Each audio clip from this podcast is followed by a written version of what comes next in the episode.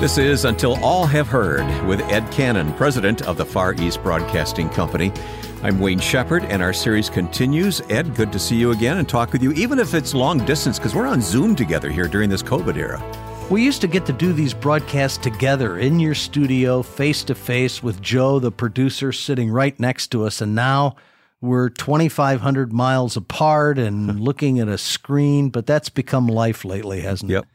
And thanks to Jonathan Ortiz, who's also assisting you there in California, even as uh, Joe Carlson's our producer here in Chicago. So I need thanks, a lot guys. of help, Wayne. Thanks, guys. yeah, we all do. Believe me. Well, sometimes we bring reports of what God is doing through FEBC by talking with various people who are on the front lines of ministry with us. Uh, but sometimes I just like to have a conversation with you and what God is uh, bringing to your mind, Ed, as you lead this organization. So I think today should be one of those days. Okay, All right, with you? Fine. Yeah. Now, you used to, uh, the first number of years, you were president of FEBC. Of course, you were traveling the world, visiting all these countries, uh, nearly 50, where FEBC is heard. But uh, now your your travel's been curtailed just a little bit, but you're, you're still learning and growing and still talking with all of our folks. I am. And it's actually interesting the way I think God has put this timing with the COVID virus in because had had this happened when I would have first started, I would have I would have been useless in my capacity because to try and do what I'm expected to do and not know the people in the field and truly see with my own eyes how mm-hmm. they do broadcasting in places like Bangkok and Phnom Penh and even in mainland China, Indonesia, I would have had no idea how Right. it works. Yeah, you have But a relationship such- because of your face to face meetings that now, you know, even though you have to do it via online conferences, it gives you a basis for understanding, doesn't it? It does. It gives me a basis of understanding, and I think what's even more important is, especially in in, in the Asian cultures where we work, trust is incredibly important. Uh, it- trust is not granted; it's earned, and in order to get to know the people and to garner their trust is a critical element of Right. my job. And I did spend a lot of time at the beginning with them in the studio, in meetings, dining in their homes, getting to meet their children, really getting to understand what it's like to live in these places, which is so very, very different than here in the United States. And so that's given me the ability to be able to do that. Yeah, and I love it when you pass those lessons along to us. And that's one reason why we have this podcast now, until all have heard. I'm going to ask you to open the scriptures today. But before we even do that, just talk about some of the conferences you've been a part of recently with the staff and with others uh, for the Far East Broadcasting Company that keeps us tied together and keeps us on track for the gospel. Yeah. Well, with the COVID, what we've done is we've established actually this uh, COVID res- resource center, which gives us the ability, since we're not traveling and, and doing those things, to share with one another what are some of the lessons we're learning through COVID and therefore apply them to doing our ministry better. We have a financial group that's uh, assessing what our financial needs are all around the world. Some of our international countries had some substantial fundraising going on, which has gone away. So, how can we collaborate? How can we work together?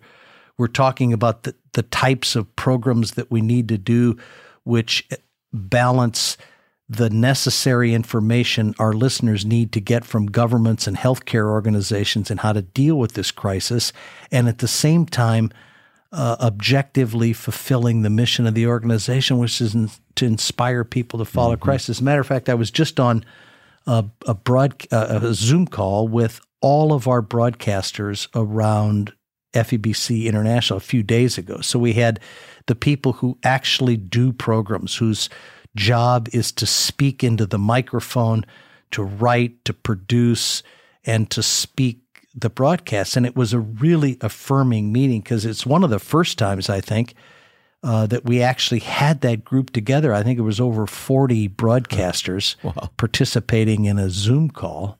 And they're coming And- from all and- over the world. Oh yeah, they're all over the world, and uh, some had their own translators with them because they don't have really good English, and of course I don't have very good Mandarin or Indonesian, so it was. I struggle with. English myself sometimes. So, But the message I shared with them, uh, they asked me if I would do a devotion. And I thought, how, how, how can I possibly do a devotion for these people whose lives are so dedicated to the Lord? They know the Bible so well. They live sacrificially for Christ in the way they serve Him through the radio ministry. And here I'm just the president, so I, I have a different role in the organization. But it occurred to me through some of my business experience to talk about some organizations that have over the years been very, very great and successful. And because they took their eye off of the ball of the mission of their organization and started doing different things, they fell apart. Uh, one example was Sears and Roebuck, which could have been the Amazon of today had they stuck with their original mm-hmm. mission. But anyway, that's another story. So I, I started by sharing from Romans 1 16 Paul says, I'm not ashamed of the gospel because it is the power of God for salvation to everyone who believes. Then I also talked about First Thessalonians. Let's let me find that First Thessalonians five. Let's turn in our Bibles with Ed. sorry, sorry. I got First it. What chapter? First Thess one 5 through 6. Okay. My pages are sticking together these days. I've got it right here. Yeah, why don't you read, just read the 5 and 6. For our gospel did not come to you in word only, but also in power, in the Holy Spirit, and with much assurance. You know what kind of men we were among you for your benefit, and you became imitators of us and of the Lord when, in spite of severe persecution, you welcomed the message with the joy from the Holy Spirit. Mm. And and the reason I was reading these is because they point to the fact that the gospel's got great power. And and so I was sharing with the team that we as broadcasters sometimes fail to use the most powerful tool that God could possibly give us. Yeah, innovation on the way we broadcast and the things we say on the radio to inspire people, to encourage them, to have them want to listen to our program is very important And talking about issues relevant to the world today. But yet we have this tool, uh, which Paul says is greatly powerful. Mm-hmm. It's more powerful than anything we can think of on our own. And let's use it. So let's not forget that. And I think that takes me to my uh, one of my all-time favorite verses. It's from Isaiah 55. Let me read this, and then I'll tell you why I shared it with them. As the heavens are higher than the earth, so are my ways higher than your ways, and my thoughts higher than your thoughts. As the rain and the snow come down from heaven and do not return to it without watering the earth and making it bud and flourish so that it yields seed for the sower and bread for the eater. Now, here's the most important part. So is my word that goes out from my mouth. It will not return to me empty, but will accomplish what I desire and mm-hmm. achieve the purpose for which I sent it. Beautiful. So, FEBC's mission statement is to inspire people to follow Jesus Christ, not to get a large listening audience, not to produce uh, happy lives on this earth for people and, and, and offer them guidance in fixing their marriages or their career situations. Our goal is to inspire people to follow Christ. And what God says in this Isaiah verse is that don't worry about what you want. My word will accomplish what I desire. And what else could we do but focus on pleasing God? That is so good. It really is. You know, I've I've been in radio a long time, Ed, and in radio you live and die by the ratings, right? How many people mm-hmm. you get to listen to your radio station. Mm-hmm. But I've always felt, and this is what you're saying too, it's, it's not, of course, we want as many people as possible to be reached with our radio signals, but it's not how many people, it's how deeply we can mm. uh, get the word into their life and change their life through God's word. That's what it's all about. That's right. And so many of the people at FEBC around the world have instructed me in so many ways as to how to do that. And in, in most cases, Wayne, I see the sacrifice that our broadcasters are making. They'll they'll be broadcasting for four hours live on the radio every day, and then in the afternoon they'll spend time preparing their material for the next day, Yes. working so hard. And then the day's not over for them. Right. Then they go out and meet with listeners in the evening. Oftentimes they man the telephone so that the calls coming in from that day's broadcast are answered with a compassionate and caring voice who point them to Christ. And they so focus in everything they do on inspiring people to follow Jesus Christ. And you know what that really comes from? That comes from an absolute committed love for the people of their country. They truly love the people that are listening to their radio. That's a lesson I've learned from these broadcasters around the world. I've had the chance to visit a few of the places where FEBC has stations and broadcasters. And even though I've done probably tens of thousands of hours on the radio through all these years, I get inspired when I see the dedication and the commitment of these broadcasters for FEBC. It, it, it really, I got to be frank with you, it really has changed my whole attitude about what I do. Remember, Wayne, when we visited uh, Russia and our one broadcaster there who, who does four hours live on the AM and FM radio stations. Uh, it's broadcast all across various countries in the Russian language. yes, uh-huh. Eugene, and he's so dynamic, and it must exhaust him because he's pouring so much energy into doing a broadcast. And yet, now what he's done is, in addition to those live terrestrial radio broadcasts he does every morning, he's started to do social media broadcasts, and he's broadcasting into Russia on four different social media platforms. I've witnessed him do this. He sets his cameras up out in the public eye. Sometimes he's been in the Red Square. He puts his little cell phones and gets all the different cameras, and he sits there with his hats on in the public and interviews guests that are walking by. And once again, he's just pouring his energy into these programs. And he's so winsome, isn't he?